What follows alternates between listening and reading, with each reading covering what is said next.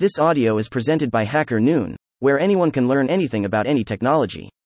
Finding Female Co Founders, an interview with Jane Fisher, by Mariana Alshina. Hash hash the beginning of the journey a couple of months ago. I embarked on a journey of finding a co founder, and this time, I was curious to work with a female co founder for various reasons that I might cover separately. With this goal in mind, I set on a journey and tried a few different strategies, from reaching out to my network in person, posting on LinkedIn, or going the way of dedicated platforms such as Y Combinator's Founder Finder. I didn't expect much effect to begin with. It's not a surprise that there are much fewer female founders than male ones, only 14% of the US founders are women. There are even fewer if we look at experienced founders with a track record of success. After not having much feedback from my network, I thought maybe it was because it's predominantly male, and I simply cannot reach the women in the space so I decided to register a profile on Y Combinator's founder matching platform.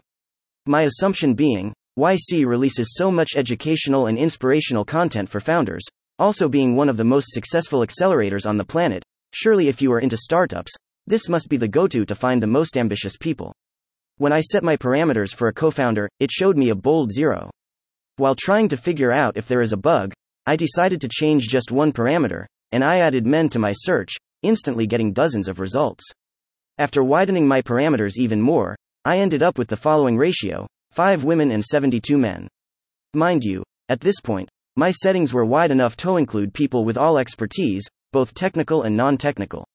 This got me quite puzzled, and I decided to do some of my own research and talk to women who are outstanding in their work in IT but are not founders in order to understand how it is possible that the ratio of women searching for co founders is so low.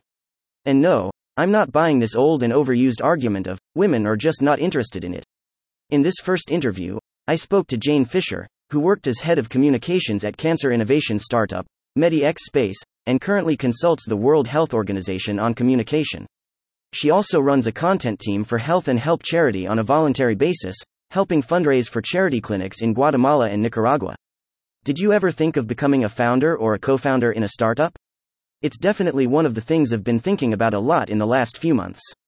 Probably not as a founder, but if I were to leave my current workplace for another early stage startup, I would definitely come in only as a co founder because I am just tired of suffering from someone else's bad decisions.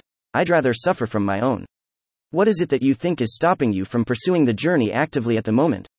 For example, searching for a potential co founder, trying out Little project to see if there is a match, maybe working on an app part time? So, there are a few reasons for that. First of all, I wouldn't try it as a solo founder in the first place because I know at the moment, and this might change in the future, I am just not fit to be a solo founder because I'm really not a business person and I am too chaotic. I need someone to balance me out. And another reason why I'm not on an active lookout is that it would probably be air if there was some idea that I myself wanted to bring to life or if there was a particular single cause I wanted to contribute to. I guess I need to do more research and meet more people to see what's out there. Although I do have a proposal to join an early stage startup as a co founder, we're still figuring it out, and I am trying to contribute to the project just to see whether we are a good fit for each other and bringing her idea to life. What would be the best way to approach you for someone who would like to start working on something together?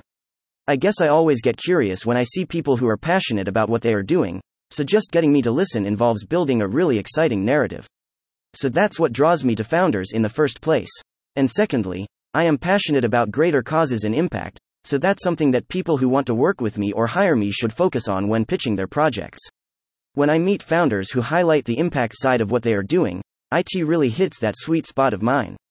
Whenever I hear those key points of how their innovation is beneficial to society, that's when I cannot resist and can't help to ask, okay, what exactly can I help you with? Sometimes it takes off, and sometimes it doesn't, but that's probably the best way to approach me. Do you think being a woman in the tech industry and how it's still predominantly male, especially when it comes to fundraising, less than 2% of VC money goes to women founders, has any impact on your choice of pursuing the founder journey?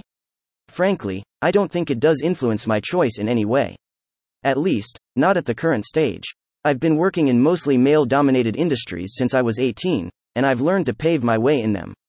I also see it as a positive challenge to make my bit of difference by contributing to that percent of women getting VC funding, and inspiring others with my example. Thank you. Thank you for listening to this HackerNoon story, read by Artificial Intelligence.